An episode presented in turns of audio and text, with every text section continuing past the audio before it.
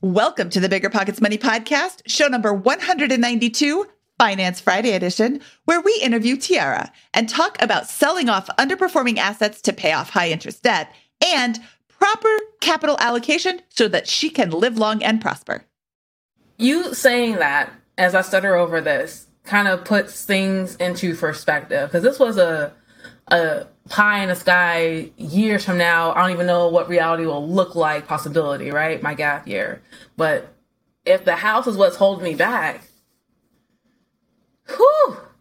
Hello, hello, hello. My name is Mindy Jensen, and with me, as always, is my Spock like co host, Scott Trench. Ah, I see that you still cling on to these nerdy intros, Mindy. Scott and I are here to make financial independence less scary, less just for somebody else. To introduce you to every money story because we truly believe financial freedom is attainable for everyone, no matter when or where you're starting. That's right. Whether you want to retire early and travel the world, go on to make big time investments in assets like real estate, start your own business, or simply fund a gap year to have a couple of adventures, we'll help you reach your financial goals and get money out of the way so that you can launch yourself towards your dreams.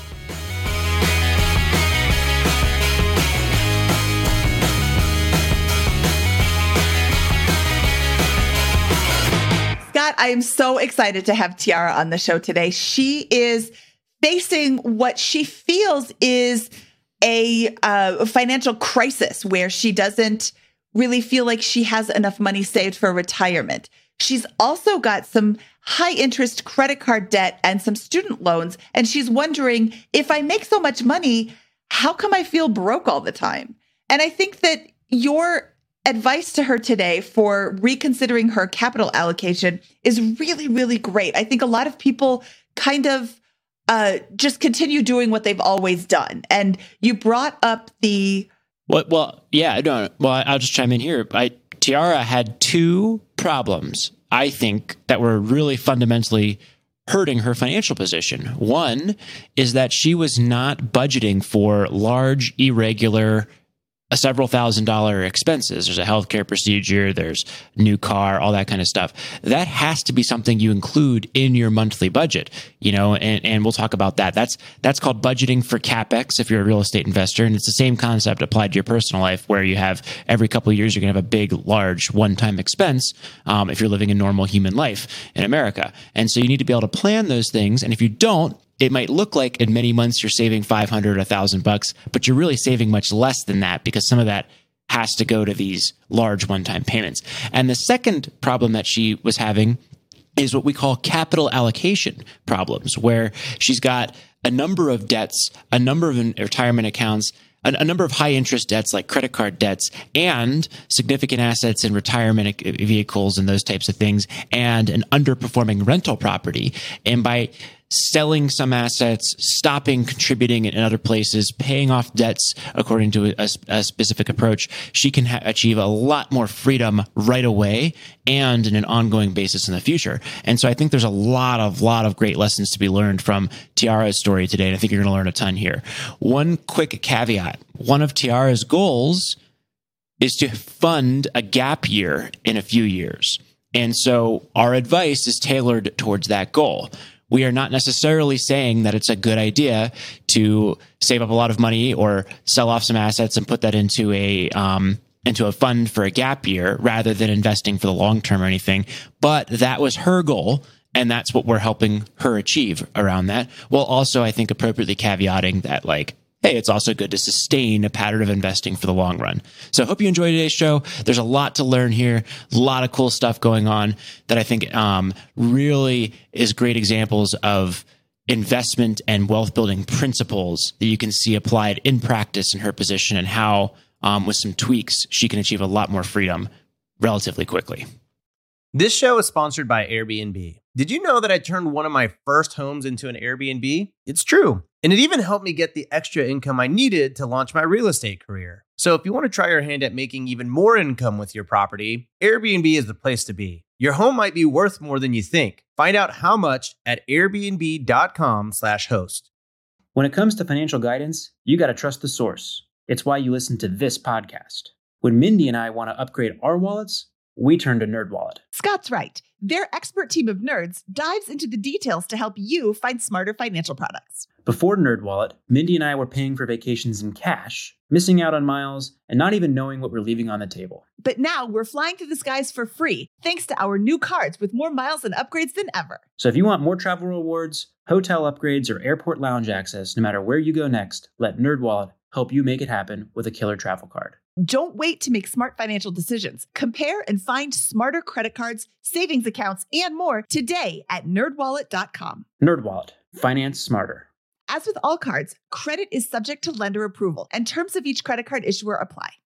Deciding how to invest your capital can be extremely challenging, especially when the market is constantly changing. That's why it's never been more important to partner with a company that has a great track record. The BAM Capital executive team has successfully navigated through the Great Recession, COVID 19, and the current interest rate environment while delivering maximized returns to their partners. BAM Capital is a trusted multifamily syndicator with over $1.3 billion in transactions, delivering a historical average of over 35% IRR with an average hold period of three and a half years. BAM Capital has consistently paid preferred return distributions for over 50 consecutive months, has not lost limited partners capital, and has not called capital past the subscription amount. BAM Capital's disciplined investment strategy is targeting undermanaged institutional quality trophy assets throughout the U.S. heartland for accredited investors who are looking for generational wealth building or monthly income opportunities. Their offerings target cash flow stability, capital preservation, long-term appreciation, and accelerated tax benefits. Join BAM Capital's over 1,200 investors across 44 states and get started today at bamcapital.com. Again, that's bamcapital.com. Today, we're talking to Tiara. Tiara is getting a slightly later start on her journey to financial independence and has some debt she needs to take care of. She's saving up for a gap year and is looking for tips for growing her investments. She has a rental property, but she isn't sure if it's a great investment. So we'll dive into those numbers and see what we think. Tiara, welcome to the BiggerPockets Money Podcast. Howdy, how y'all doing today? Oh, I love a good howdy and a good y'all. This is going to be such a great episode. So let's dive right in. First of all, what part of the world do you live in and what do you do for a living? I'm here in northern Dallas, Texas, and I'm a park ranger. A park ranger? Oh my God, that sounds like an awesome job. Is that an awesome job? It's amazing. I love it so much. Oh, I'm jealous. I want to do your job. Let's have a job swap for the day. okay, so Dallas, Texas, and a park ranger. Let's set up your balance sheet. Let's look at your income and where that money's going. Well, yeah. Sorry. Let's create that uh, that that income statement and say, hey, where's like what? How much do you bring in from your salary? And I think you mentioned you have a second job. Like, how much income are you bringing in on a monthly basis? Got you. So, um, for my primary job, I bring in 40, 70. For my secondary job, I brought in last year about another extra thousand. And I'm trying to back off that second job now that I got some debt squared away. So about a little under 5,000 a month. Okay, awesome. And can you tell us a little bit about how far that goes? Um, how much are you able to save on a monthly basis, and where where do your expenses? What are kind of your big expenses? That my biggest expense is going to be rent. It's about eighteen hundred a month. Uh, that little under five grand a month goes pretty far. I save about a thousand, maybe twelve hundred dollars a month. Okay, awesome. And so, can can you walk us through kind of maybe like if you're you're say you're bringing in about five thousand? You said forty seventy plus a few hundred bucks a month from the second job, which may end. Where's the four three to four thousand dollars in total expense going? Got you. Okay, so rent for one about uh, thirteen hundred a month. Groceries, I do another three hundred dollars a month. Transportation, gas for me is like forty bucks a month, and then I have some insurance. Insurance for me is about hundred and eight dollars a month. I have some debt I'm still paying off to the tune of about fifty dollars a month and then I'm paying the minimums of my credit cards, and then student loans have been deferred. Okay, so I'm I'm hearing thirteen hundred per month, and then about seven hundred dollars or eight hundred dollars in other major expenses, which gets to two thousand. But you said you're spending about closer to three or four four thousand. I, I spend definitely three thousand dollars a month. That's much I average. Okay, great. And how long have you been tracking or keeping a budget? Ooh, uh, this will be my second year using YNAB second year using YNAB. Okay, so you feel like you're pretty consistent about all of those types of tracking? Do you feel like do you feel like there's like any like some room or something question marks in your budget that you want that you'd want help with today that we should kind of file away, or do you feel like you're pretty pretty comfy about how much you're spending on a monthly basis and the command of your money? I'm pretty comfy with it. It's just a, a discipline issue, right? I got really into plants. The next thing you know, an Albo Monstera cost a grand. So That's awesome. Uh, I've I've not heard of I've not heard of a, a plant spending um, issue there. So I'm I'm there's a pun here that I'll that'll come to me in a few minutes. But oh well. Um, it's unbelievable. Ah, uh, yeah, there you go. that was fantastic. Oh my god, are there two of you on this show today? Yeah. We'll, we'll identify a root cause here. All right. oh um, no. So uh, let, us talk. Let's talk about your uh, your debts here. Can you walk us through debts and assets? Most definitely. So I have a 457 loan that's active right now. That's about $157 a month. I have another year and a half left to pay for it, and the balance is about 1800 left. And then I have three student loans. Uh, the only one that's not currently uh, deferred is about $50 a month. The balance I have remaining there is $2,400. And the other two groups of loans total out to be about 35000 Okay, so you have 35000 in student loans, but a lot of those are in, in forbearance through uh, September. Mm-hmm. Okay, any other debts? My partner and I uh, share three credit cards, and the total on those credit cards is about four, maybe 45 or four, $4,500. Okay. And is that past due or is that kind of like just your monthly balance that you carry and you pay it off usually? Our monthly balance that we carry, but we don't pay it off. We just pay the minimums right now. Okay. All right. And do you have any um Hold on, Scott. What interest rates are we talking about on these credit cards? In the 20s. In the 20%. Yes, ma'am. Okay. I can see my first order of recommendation. Well, let's keep going here. What what other debts do we have? Oh, I have a mortgage in a different city, and now that property is being rented out, and that mortgage has a hundred thousand dollars left on it. So, and that's at four and a quarter, I believe. Okay, great. So you've got a rental property, and any other debts? No, that's it. That's everything. All right, let's go. Let's go to assets. So we we know we have a rental property. Can you walk us through kind of any cash you have on hand, investments, real estate, those kinds of things? Most definitely. So that rental property in San Antonio rents were about uh 14, 15 and cash flows after property management and expenses and stuff about a hundred dollars. And then from there I have a retirement account. That's kind of like a pension because I'm a park ranger. That's at about thirteen thousand. And then my deferred or four fifty seven um deferred compensation plan is at about twenty eight thousand and I have a couple of investment accounts, and that is at three thousand dollars. The other one is at twenty five hundred. My basic savings account is five thousand, and then I have a four hundred one k and a Roth four hundred one k with my second job, and that's about four thousand. All right, you said you yeah. Uh, I was just slowing down here. So got cash at five thousand, and then the uh, uh, four hundred oh one k balance is what? The 401k balance for my second job is 4000 And what is All that right. second job? I work at a grocery store. Okay. Do they have any sort of uh, pension plan or any other like profit sharing or anything like that? No. okay. But the 401k, that's still really awesome that you have one. Well, great. This is a lot to lot to work with here. You've got a lot of a lot of things going on here. And and my first question before we get into kind of some of the details around this is how uh, comfortable do you feel around the world of personal finance and all of that kind of stuff? Like, have you spent a lot of time thinking about this? Is a lot of the, are a lot of the concepts new? Do you have like a, a plan in mind, or, or what, what's kind of your framework for approaching things? On a scale of one to ten, my comfort is about an eight. I feel like I understand the basics. It's just that willpower and discipline piece, right? Like I'm going to buy that Monstera and I'm not going to feel bad about it, but it is a thousand dollars. I listen to podcasts like these daily. I look at my budget daily. I kind of, I save and plan for different expenses and I make sure to, you know, take into account what the numbers are before I go out and buy expensive plants. on your application, you said we make a great living. Why do I feel so broke? And I think that there are a lot of people who are listening right now who have that exact same thought in their mind. Why am I feeling so broke? I make such a great salary. What's the problem? So I want to know if you track your spending actively or do you do it after the month's over? No, actively. So every day I'll go through um, before I go ahead and make a purchase. Cause like, you know, YNAB has your buckets you can spend out of.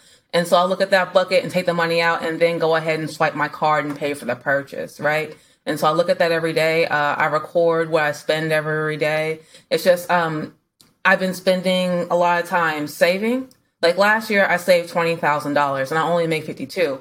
I'm really proud of myself for that. And, um, I'm kind of feeling a crunch in that and I'm feeling regretful because I I think my account balances for my retirement accounts are great. However, the liquid cash I have, that's not enough. And that feels really weird to me. So that's why I mean like when I feel broke, we make all this money and I'm doing a saving piece, but why isn't my savings account kind of matching up with how, you know, how much money I'm putting away? Yeah, I, I think for me, like, and my, my sense of the situation is, I think that there is some nuance to your budget, and to make you know, if there's twenty thousand, I, I still don't fully understand what's going on. If if because what you what you told us earlier sounds like you're saving like a thousand a month, which is still good, but twenty thousand is a lot of savings. But I think that like a bigger issue here might be capital allocation, where what you're investing in and how you're choosing to pay off or not pay off debts is creating a a situation that's very stressful for you that could be probably cleaned up within a year. Um, and I'll, and we, well, I'll definitely want to touch in on that in a second here, but because you have assets, you're clearly building wealth, but at the same time, you've got all of these ticky tack debts that are pinging against your, your, your cash flow on a regular basis and accumulating unreasonable interest in some cases. So I got you. Okay, well, let me back up a little bit there. I'm sorry. So last year, that 20 grand came through a combination of putting away a grand a month in that 457, deferring some additional money in my HSA. It came from some contributions to a pension fund that I'm not in control of, about 7%. And it came from, uh, like little ticky tack contributions to my Betterment account and my Ally account, like $35 a week, that kind of thing. And just grew over time. And then, you know, the market's been okay if you kept investing through March. And like like little things like that. There are some investments I'm actively investing in, and other things are out of my control, and all that comes together to build up that 20k. Okay, so so a lot of that's going into tax deferred plans, like the like the retirement accounts and the 457. Yep. Okay, great, and and that's that almost sounds like a 60, 70, 80 percent of what you saved went into those areas. Is that right? That is correct. Okay, great. Um, and then another question here before we get into some of the other stuff. What is your goal? I thought really hard about this over the weekend. I can't pin down a long term goal, but my midterm goal is definitely in 2023. I want to take a mini retirement. I want to take a couple years off from work, kind of get my head straight and take a break. I've been grinding since I was seven years old and I'm tired. my short term. Yes, ma'am. When you get in school, get them grades. You got to get scholarships. Let's go and do this. A's, A's, A's, A's. Good for you. But yeah, I can I can totally understand the gap year. What does your gap year look like and what does employment look like? Can you take time off and come back to your employment or would you be switching careers?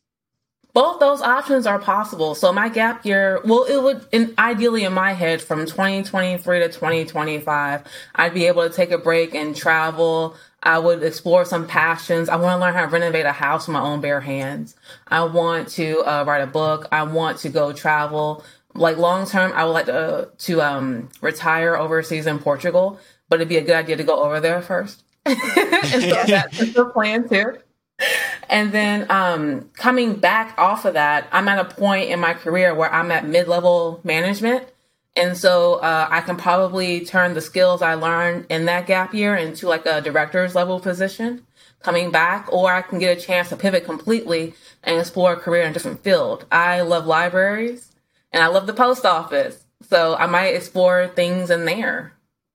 All right. I, I, I love it. And I think that that gives us something very clear to plan around here. Can, can I ask how, how old you are?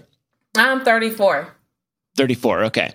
So let's start with capital allocation here. Actually, before you start with capital allocation, I'm going to jump in here and say you're not getting a late start. 34 is only a late start compared to all these 20 year olds who are retired early because they were software I- oh, 100% developers agree. Yeah, 100% and agree. Made $150,000 a year while they lived in their mom's basement in Iowa. And if that's you, I'm not picking fun at you. I'm just saying that Tiara is not starting late. She is starting well within the normal American time frame and actually probably pretty early in the normal American time frame. Also, we ne- we glossed over the fact that you saved $20,000.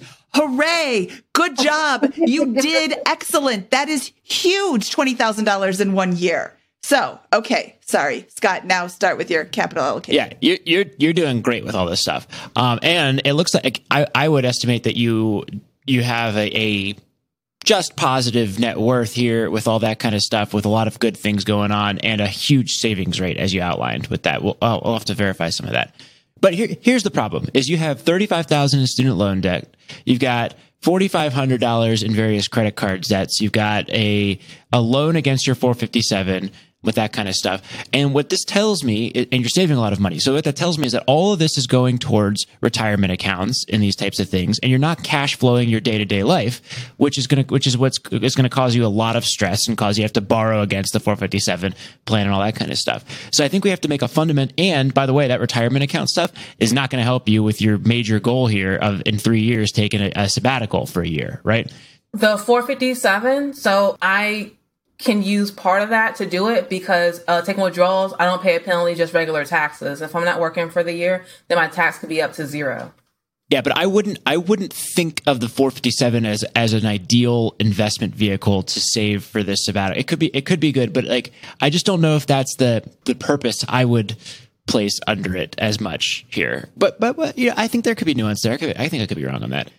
But bottom line is, I think you should start. Have you are you familiar with the concept of financial runway? It's something I like to describe with with uh, From your previous shows. Mhm. Yeah, amount of time you can survive without a paycheck. Right now, you've got what looks like what to be one month of financial runway with the cash in the bank right there. And that's a function of both the amount of cash you have on hand and the spending you have, which is largely being pushed out by these these debts here. And remember, if we're backing into a three year time picture, the payments on that thirty five thousand in student loan debt is going to be an offset to this that we have to think ahead to, right?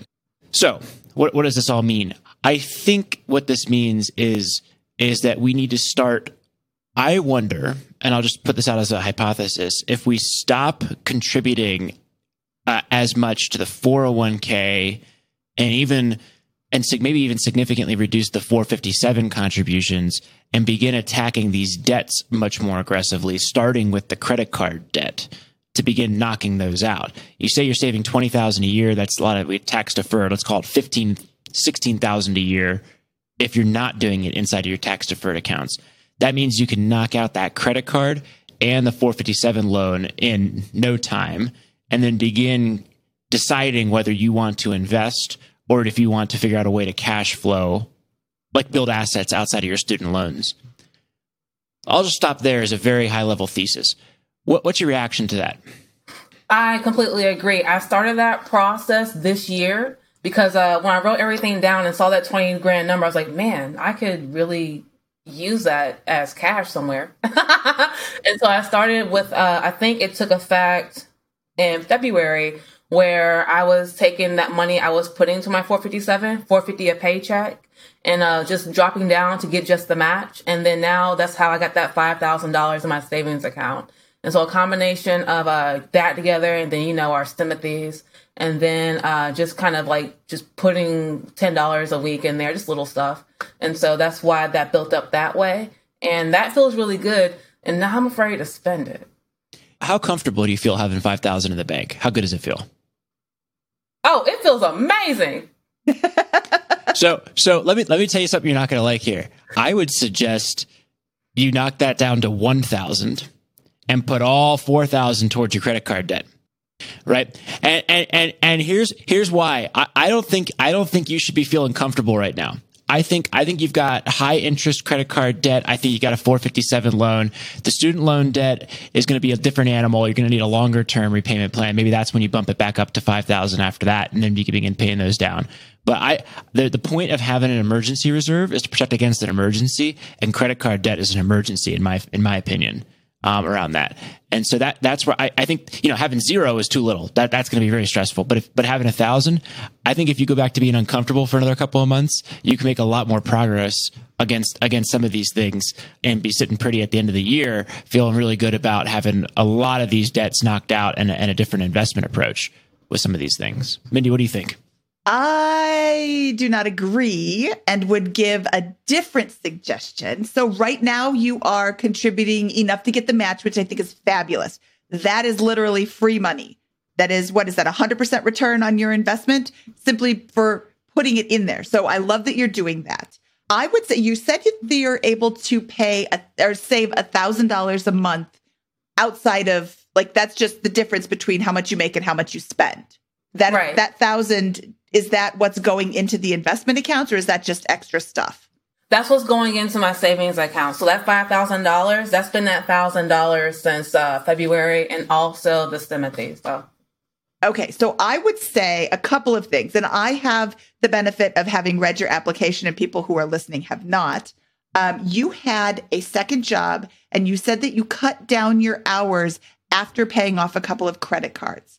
I would start maybe not, you know, doing taking on more hours consistently, but letting everybody know, hey, if you need me to cover your shift, I can cover your shift, and picking up time and throwing that at the debts. You've got a credit card with a $540 balance at 21%.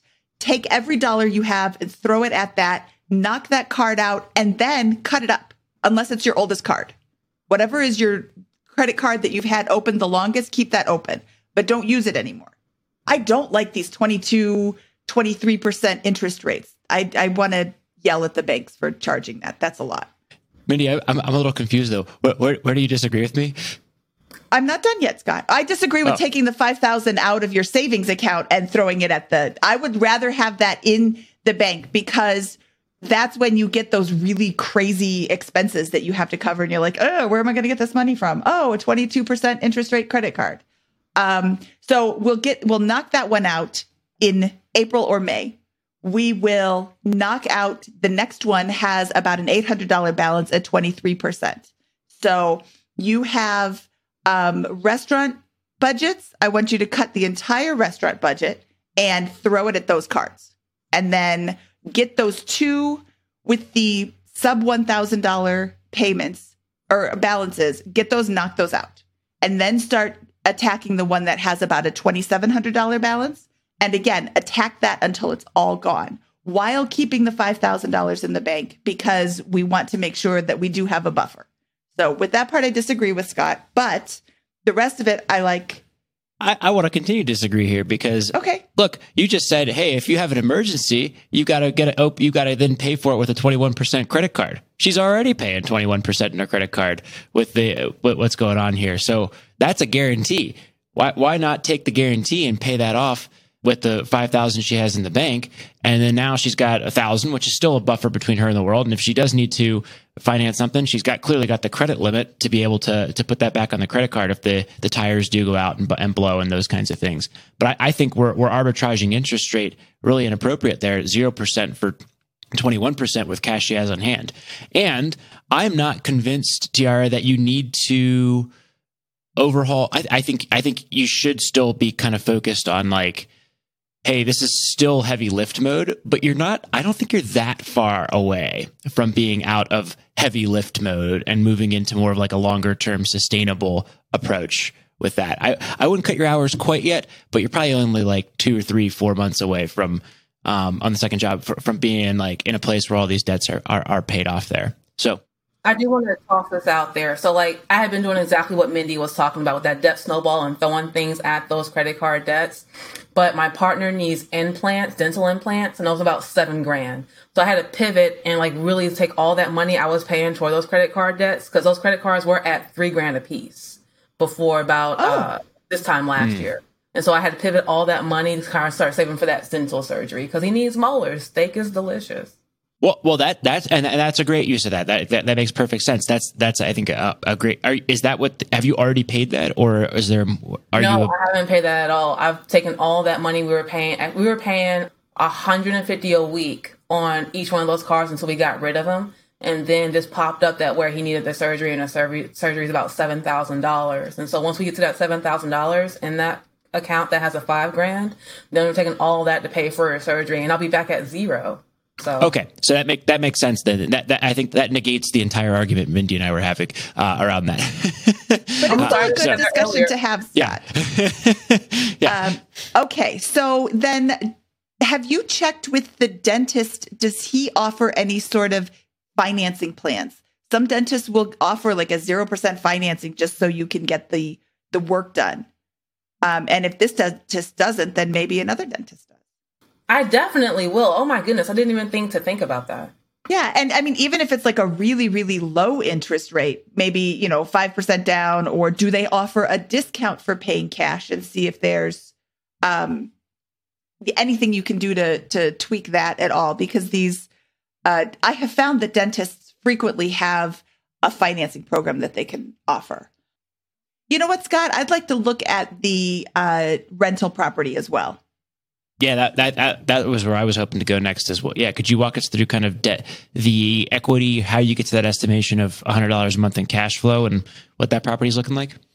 This show is sponsored by Airbnb. Did you know that a long time ago, before I ever started my real estate business, I turned one of my first primary residences into an Airbnb? And that's the extra income that I needed from Airbnb that gave me the confidence to go out and work for myself and eventually quit my nine to five job. And now I have dozens of Airbnbs all over the country. I've even partnered up with the old David Greene on a recent property in Scottsdale to take our portfolio to the next level. And of course, we host it on Airbnb. But you don't need to be a full time real estate investor to start on Airbnb. As a matter of fact, I was self managing 10 properties while working my nine to five job, so I know anybody can do it. Think about it this way you're looking for extra income and going on a vacation. Wouldn't it be great to rent out your space and let your property pay for itself while you're gone? I did this one time. I pitched my wife and my roommate, because we were house hacking, on the idea of renting out our home, and it paid for all of our expenses on a trip to Mexico City. So go and give it a try. It might just change your life, just like it did mine. And I really do mean that. Your home might be worth more than you think. Find out how much at airbnb.com/slash host.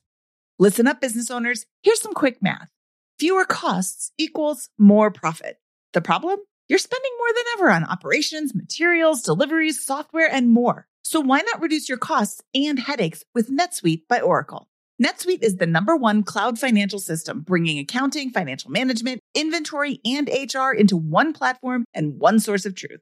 NetSuite lives in the cloud, which means you can reduce IT costs with no hardware required. Cut the cost of maintaining multiple systems because now you've got one unified business management suite. You improve efficiency by bringing all your major business processes into one platform, slashing manual tasks and errors. It makes sense that over 37,000 companies have already made the move to NetSuite. Don't let rising costs sink your business's growth. By popular demand, NetSuite has extended its one of a kind flexible financing program for a few more weeks. Head to netsuite.com slash BP money. That's netsuite.com slash BP money. netsuite.com slash BP money.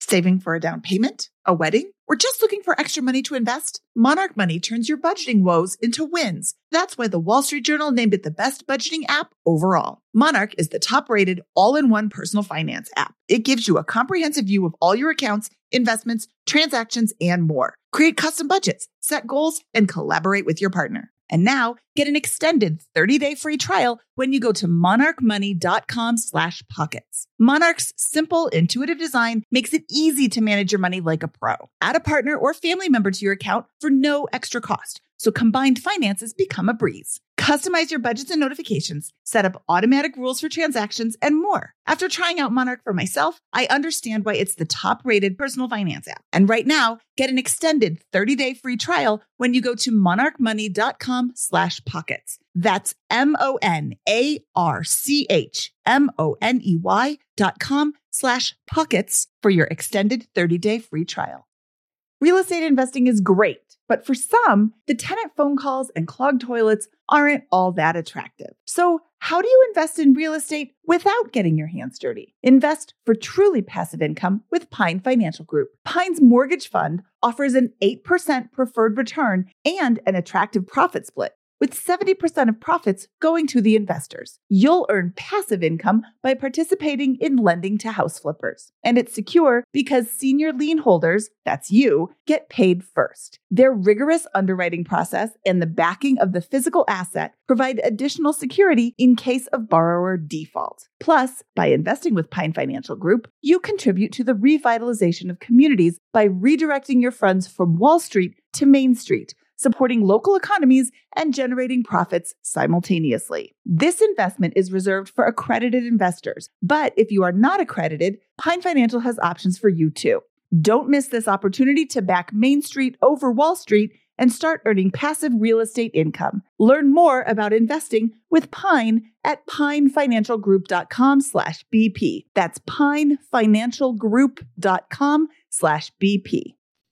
Definitely. So I pay two hundred dollars a month for property management. The rent is fourteen fifteen, and uh, the mortgage now, now that PMI has dropped, is one or ten ten, right? And uh, there's HOA fees of two hundred a year, and the house is about ten years old, so everything's starting to kind of, you know, break. Great. Okay, so you have fourteen fifteen in rent. We've got 200 or we've got uh, 10% in property management. How much in property management? $200. 200 a month in property management. We've got a, a 1010 mortgage, which is 1210 now in expenses. And you got 200 and uh, an HOA, which is 1410 in expenses, right? No, 200 a year. So 20 bucks a month. Sorry. Oh, sorry. Oh, that makes, okay. That's much more, makes much, much more sense. How much do you budget for maintenance and utilities and those kinds of things? Uh, zero.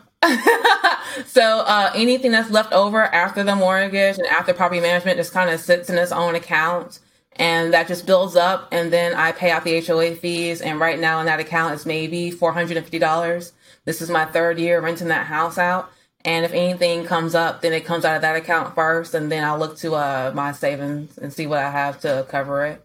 How did you come to own this property it's my first house. So I moved here from Georgia about 10 years ago and I moved to Dallas for an opportunity to be out here in these woods. And uh, now I just have it. I didn't want to let it go because a part of my um, plan after that gap year is to come back to it.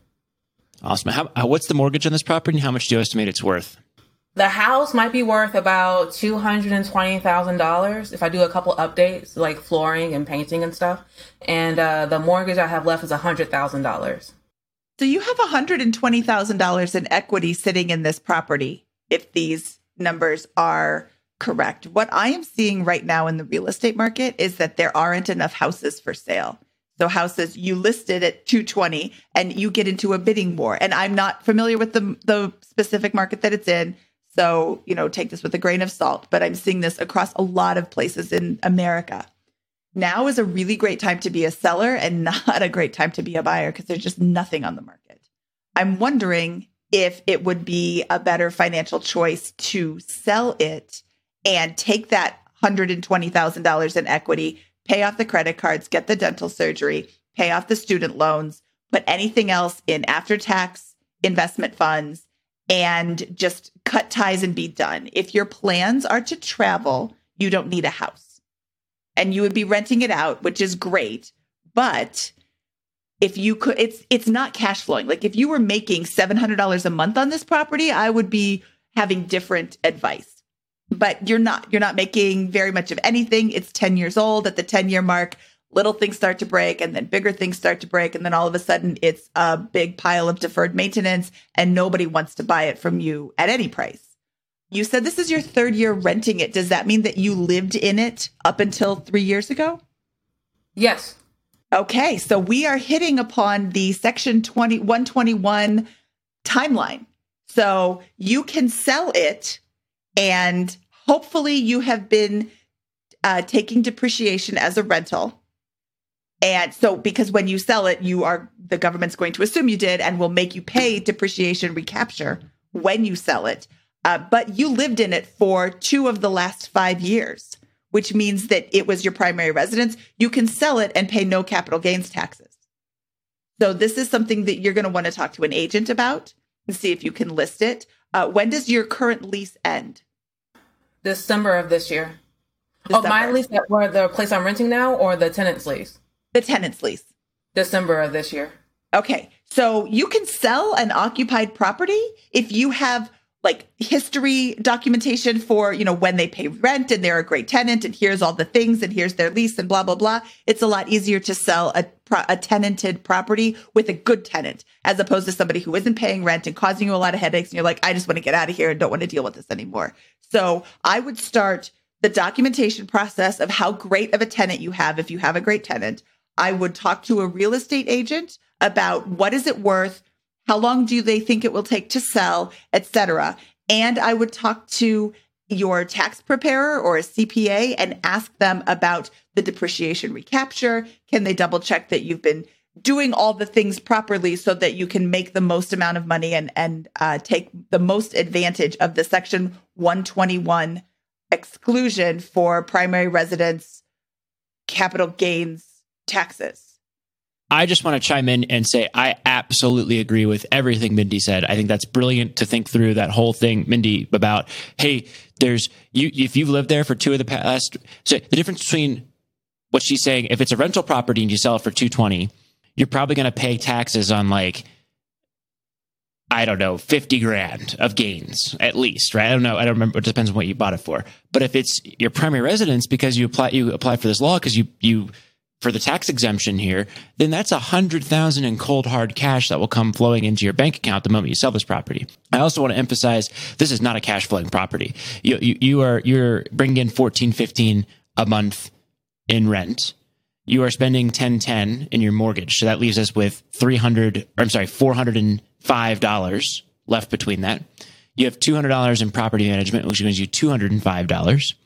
Then you're, you're going to experience vacancy 5% vacancy on an average basis. So that, that's going to be, um, uh, 70 bucks. Now you're down to 130. You're going to have repairs every once in a while. I would budget 250 to 300 at least for those repairs. Those will those will come up a month, and those will those will come in large, infrequent chunks when you got to replace the roof or remodel the place, and those t- and, and and those types of things. So I think you're you're losing money on average on a monthly basis. It's just that most months you don't have that big maintenance expense or vacancy expense and that's why it's masking. It feels like a little bit of money is coming into your account every month. But I think I think if you run the analysis with those numbers, you'll see you're losing money here, and you got. You, this is this is the key to the kingdom, in my opinion, for a lot of this stuff. You take a hundred grand, you wipe out every single one of those debts, you flush your emergency reserve with six months of reserve, and you begin dumping the rest into a longer long term investment strategy, or even another rental property that makes more sense as a rental I think that completely solves tons of your problems there. And then you can get back to, okay, what's my sustainable uh, average monthly approach right there? I mean, that's, that's your year off, uh, right there in, inside of that stuff. If, if you wanted to take that tomorrow, um, you can be completely debt free and have 60, 70 grand in the bank, it seems like with that. Um, rather than losing money on average every month with this. I, I just want to completely emphasize everything Mindy said with how much I agree. Thank you, Scott. Um, and you you have student loans that are deferred right now. You could even do a little bit of playing around. You pay off everything that isn't deferred, and then just hold on to that for a minute. Make sure that all of the things are going through, and you don't have any big expenses. And then when they come out of forbearance, you knock them out. But yeah, I love that idea. Definitely something to think about. Talk to your partner. You know, run the numbers. Talk to an agent who's more familiar with the market, and just see what sort of, you know, maybe you think it's worth 220, but it's actually worth 240 or 180. But either way, you've still got a lot of money sitting in that property that could be put to better use. And again, if it was cash flowing much more, I would have a different suggestion. But not every property makes sense as a rental. I just sold my former uh, primary residence as well because it didn't make any sense as a rental and it had appreciated a lot. Yeah, it, either that or you need to rethink through how you make these numbers look better. For example, um, can you refinance? Can you find a different property manager that's cheaper? Can you raise the rents?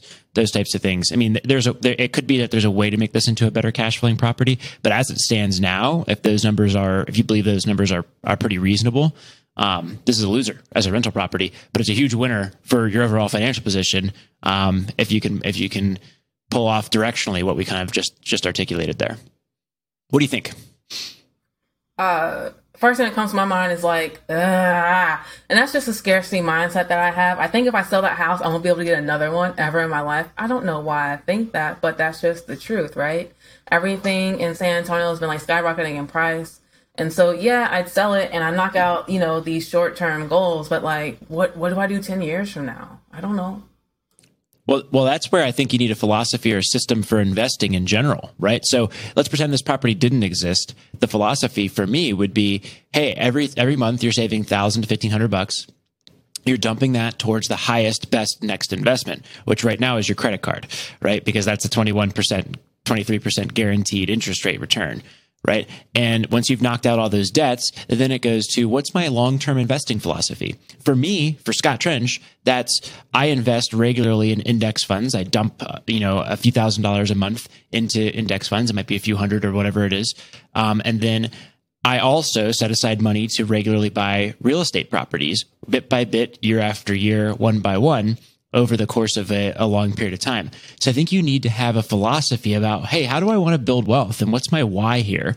It sounds like your why is at the very beginning, just like, how do I get enough to take a no um, stress year sabbatical where I write my book and do some traveling and all that kind of stuff. But you probably also wouldn't mind being able to have plenty left over in your retirement accounts that those are compounding at the very least, even if you're not building other wealth through that year you're off, right? Um, or they're, they're just in the market um, having a chance to grow.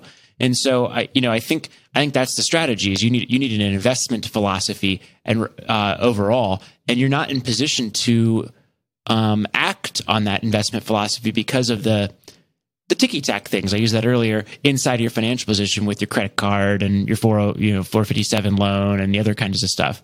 And so if you can clean that all up, get your six month emergency reserve really in place and feel good, which is which is you know you can also look look at that as your your sabbatical fund. What, what's the word you used? It was not sabbatical.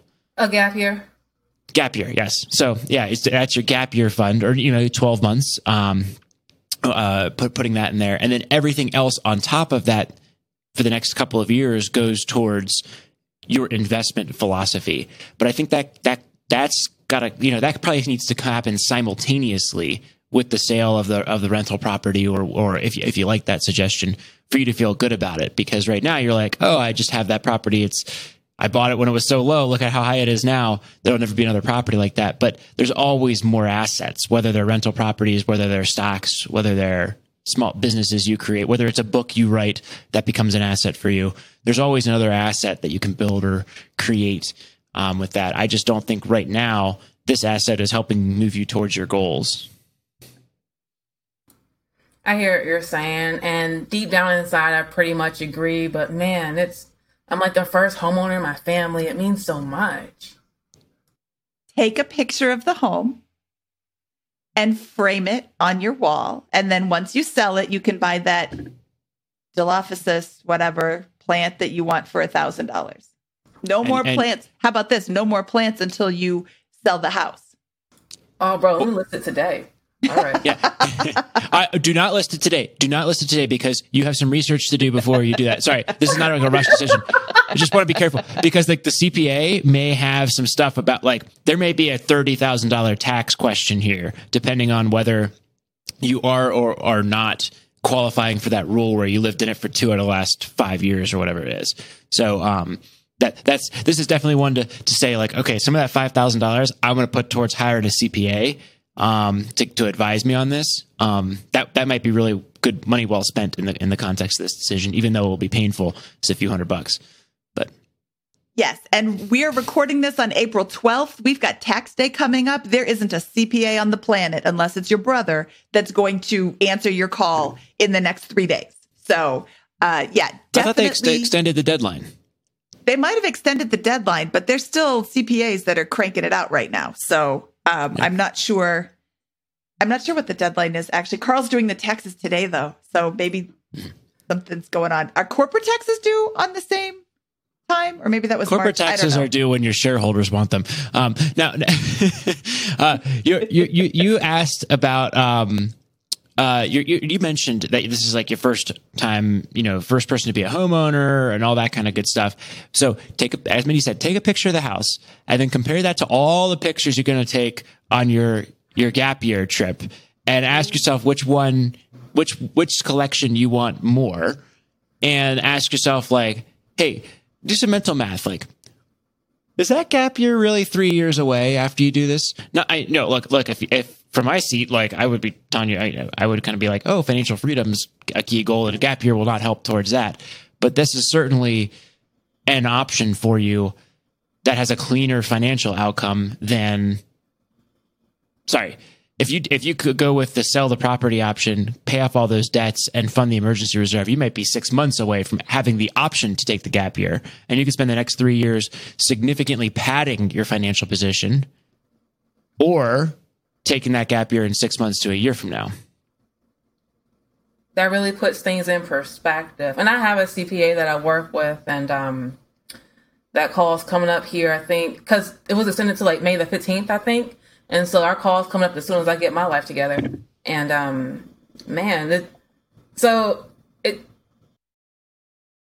you saying that as I stutter over this kind of puts things into perspective because this was a a pie in the sky years from now. I don't even know what reality will look like. Possibility, right? My gap year, but if the house is what's holding me back, whew well, well, well. What's holding you back is something's going on where you've got a 457 loan and credit cards and you've got this expense that you're not saving up for. So, so you are having an overall day to day, month to month capital allocation issue where you are putting too much money, I think, in retirement accounts and you don't have a clean set of debts um, and making progress against those. And that's the root cause. So make sure you, we did, we talked about uh, plant jokes here earlier. So I, I, you really need to get kind of consistent, get your framework down there and say, if I'm going to bring in a thousand a month, then 800 of that is going to go to my emergency reserve until it's here. After that, it's going to go to investments. Some of that's going to be in retirement accounts. Some of it's not so that I have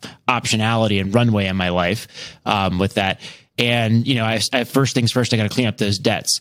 The 120,000 your rental property is just a huge kickstarter or jump jump start on that journey because you can just clear out all those debts and fund your emergency reserve and begin investing big chunks of that um, into the market if there's le- if it's left over and you, and you do and you're and you're smart with that. So I don't want to say that that's the that's the that's not the the whole thing in the in the financial position. The bigger issue is I think whatever you do on a month to month basis over the next 5, 10, 20 years with your finances. But that that's pretty nice to have 120k there that could that could give you all of those options at once and just completely clear this out and you restart with a with a um a prototypical uh, financial uh, uh, balance sheet, I guess. I understand what you're saying. Okay. Yeah, well, and think back how much are you paying on each one of these debts? It's $50 here, $150 there, $300 there. All these little things add up.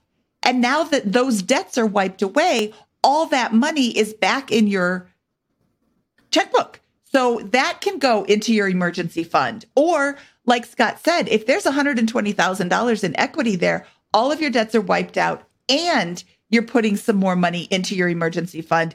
What does a fully funded emergency fund look like? Is it three months of expenses, six months, 12 months? You know, could you fund your entire gap year if it's 12 months with the sale of this property after you've paid off all these debts and then still continue with whatever payments you were making to these other debts?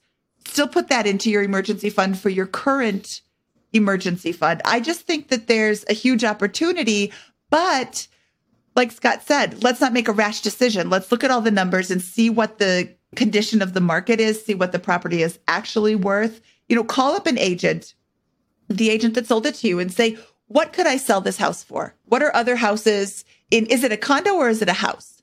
It's a house. Okay. What are other houses in this neighborhood selling for in the last 30 or 60 days? And that is going to be a really great example of what you can get for yours. Maybe not exactly if they're all selling for 220, you could sell yours for 215 because it's got a tenant in place. But that $5,000, you know, less is going to not be any sort of significance in your future. Um, and you're going to be a millionaire real soon once we get all these debts knocked out with the sale of this house. And then you Well, can go well, back I- and buy it later. well, Yeah, your your your run rate. I bet you. How much do you think these debts are costing you on a monthly basis right now? Oh, I know that number by heart. Um, the minimums all uh get me by like 130 bucks, but like what we've been paying on it is like 550 a month. Great. And then when your student loans get out of forbearance, how much are those going to be a month? 325. Great. So you're gonna you're gonna have to be spending at least 400, 500 a month to make the minimums on all of these debts come September, right? And right, and and and you will want to pay eight hundred dollars a month. And your core problem coming into this call was you're you feel like you're making good income, you have two jobs and all that kind of stuff, but you still feel broke. It's because of this, right? If you, if you can knock those out again, you can either do that by grinding out with your financial position, which well you should you should do that by grinding out with your financial position and continuing to to have the cash flow come in on those place in those places.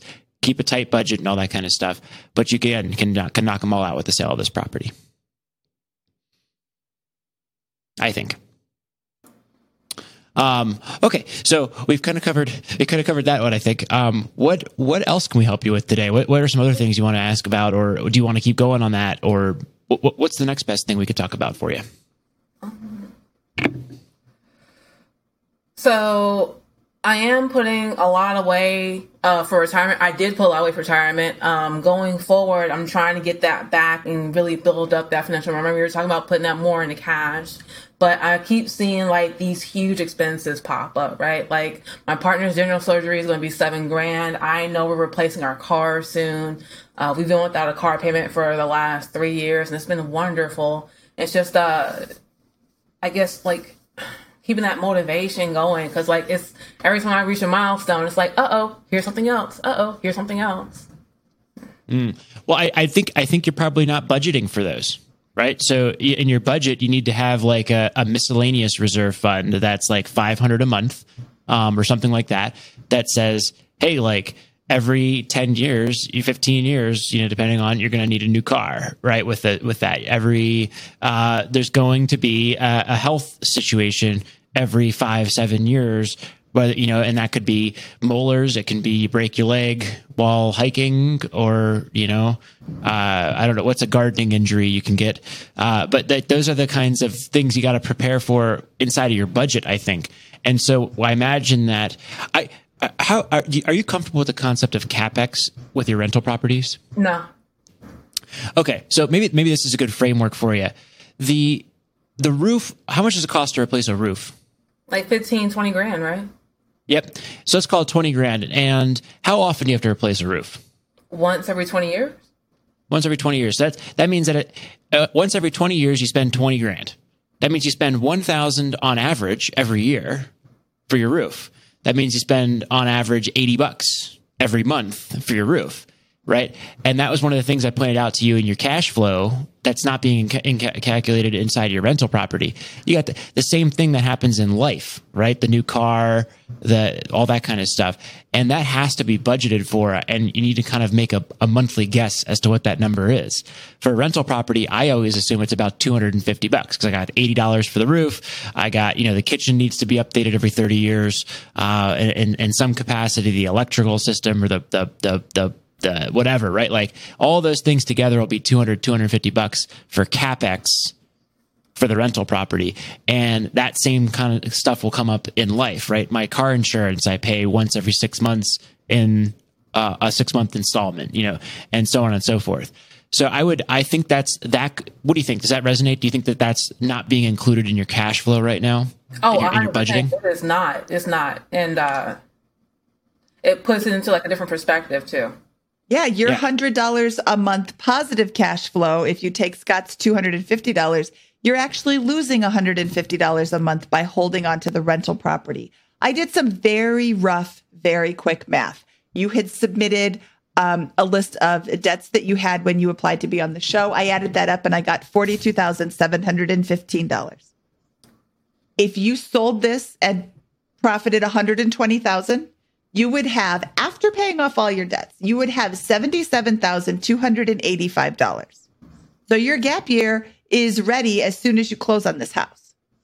You funded it. You because you make 50,000 a year right now. So you and you have 6 months left when you come back from your gap year. I mean, you're going to have expenses, so probably not. But you have funded Oh wait, no, yeah. Sorry, I'm not thinking straight. You have funded your gap year. You have $50,000 to just go off and do whatever. Plus, you can come back and take six months to find a job before you need to really start looking. Probably more because that's income, not expenses. So sell that house is my yeah. suggestion. And of course, your mileage may vary. You should definitely talk to an agent.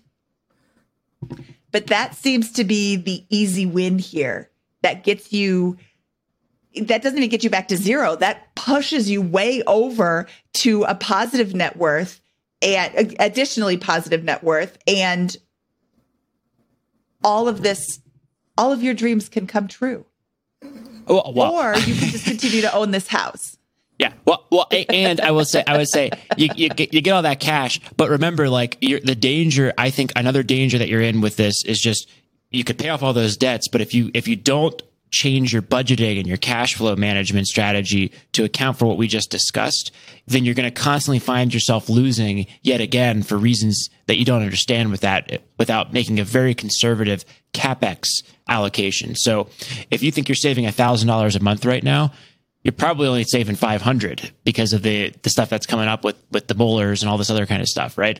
And so that you know just make sure you're using that same framework when you're estimating how much you need for the gap year and for all those other types of things as well if you if you decide to sell a property and keep those proceeds. Um, but i think that's i think that's a that that and the concept of capital allocation and this bogey in your budget the capex thing um, is a uh, are, are the two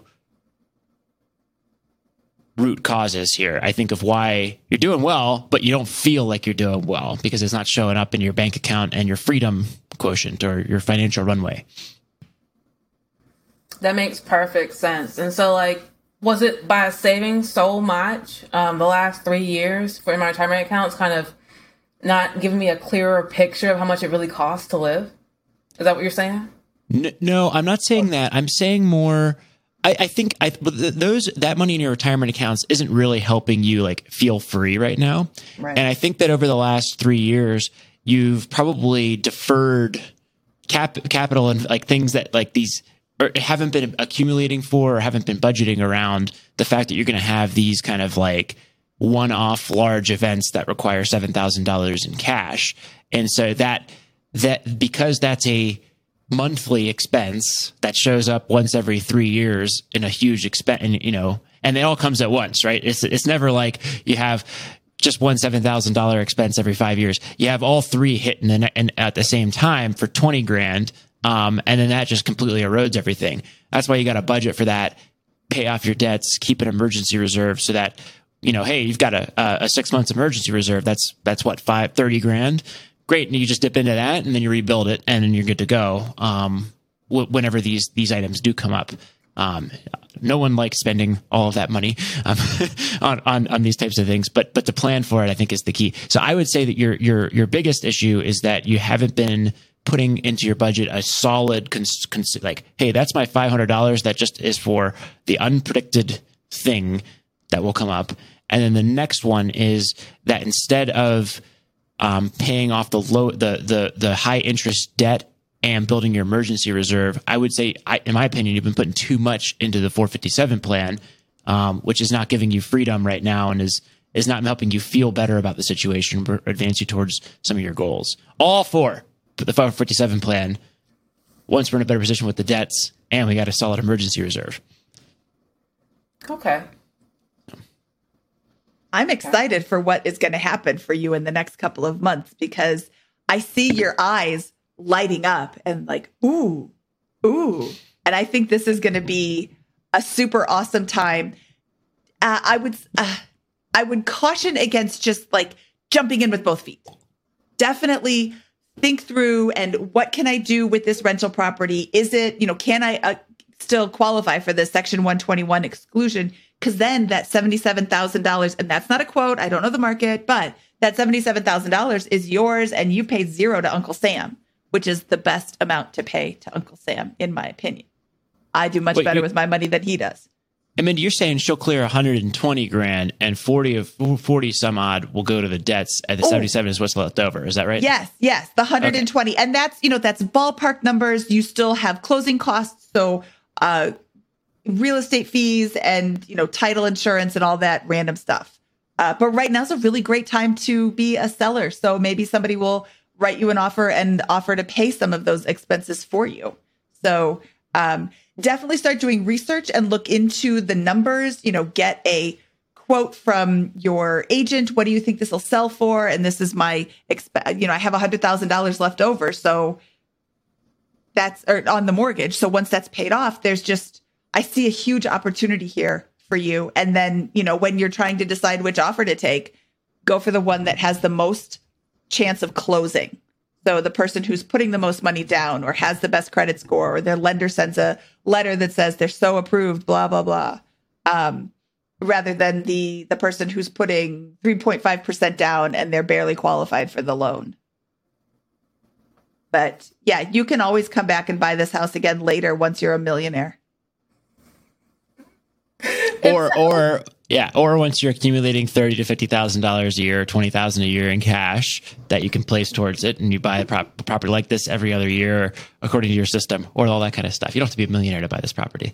Um, No, when she's a millionaire, she can go back and buy it so she continues to own it because it was her first house. Oh, for all the happy memories, yes. Yeah. That's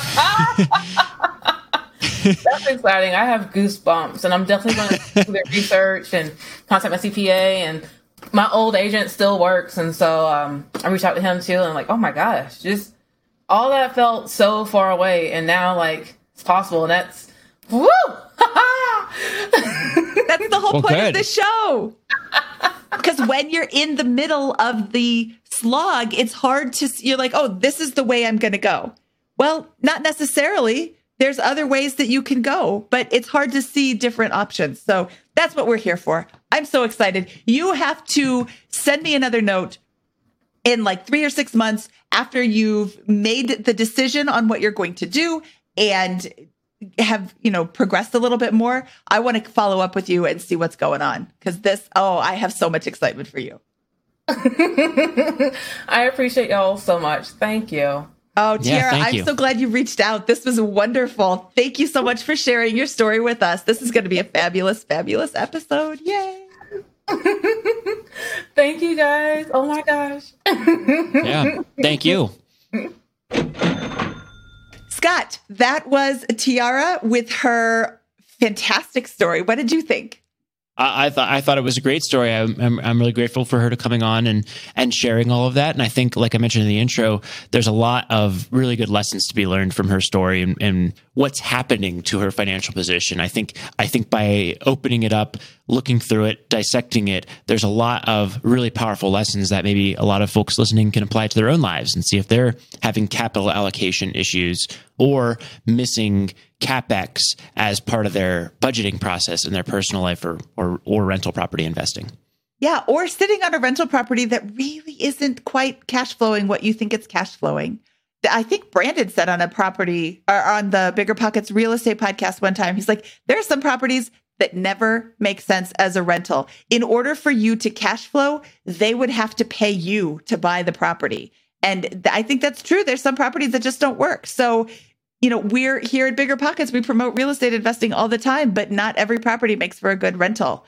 So I like that she's open to the prospect of selling it. I think that laying out some numbers, and again, not a hard quote on those numbers, but I think laying out some numbers can really open your eyes to the possibilities. So I am super excited. I really hope she comes back in three or six months to tell us all the fabulous things that her life has has uh, had happen once she started, you know, looking with a more fine tooth comb at her expenses. Yep. The contents of this podcast are informational in nature and are not legal or tax advice, and neither Scott nor I nor BiggerPockets is engaged in the provision of legal, tax, or any other advice. You should seek your own advice from professional advisors, including lawyers and accountants, regarding the legal, tax, and financial implications of any financial decision you contemplate. Okay, Scott, should we get out of here? Let's do it. Now, before we do, Scott and I are absolutely having a blast with these finance review episodes. Some of these scenarios are really making us flex our uh, mental financial muscles, and we're super excited to continue this. If you have a quirky situation or a situation that you haven't heard us talk about before, please apply to be on the show at www.biggerpockets.com slash finance review. Okay. From episode 192 of the BiggerPockets Money podcast, he is Scott Trench, and I am Mindy Jensen saying, May the force be with you. And I guess, uh, and the, as the, as the uh, Catholics say, and also with you.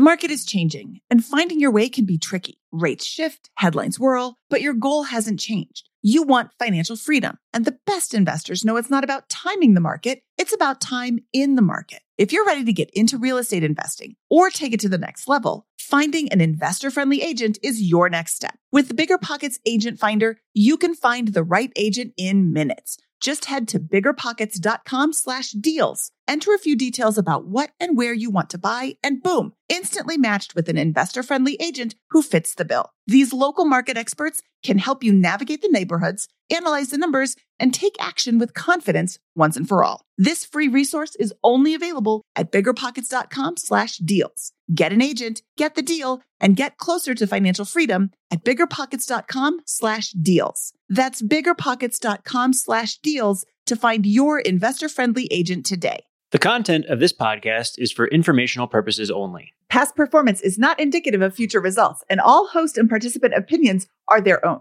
Investment in any asset, real estate included, involves risk. Use your best judgment and consult with qualified advisors before investing. Only risk capital you can afford to lose. BiggerPockets LLC disclaims all liability for direct, indirect, consequential, or other damages arising from reliance upon information presented in this podcast.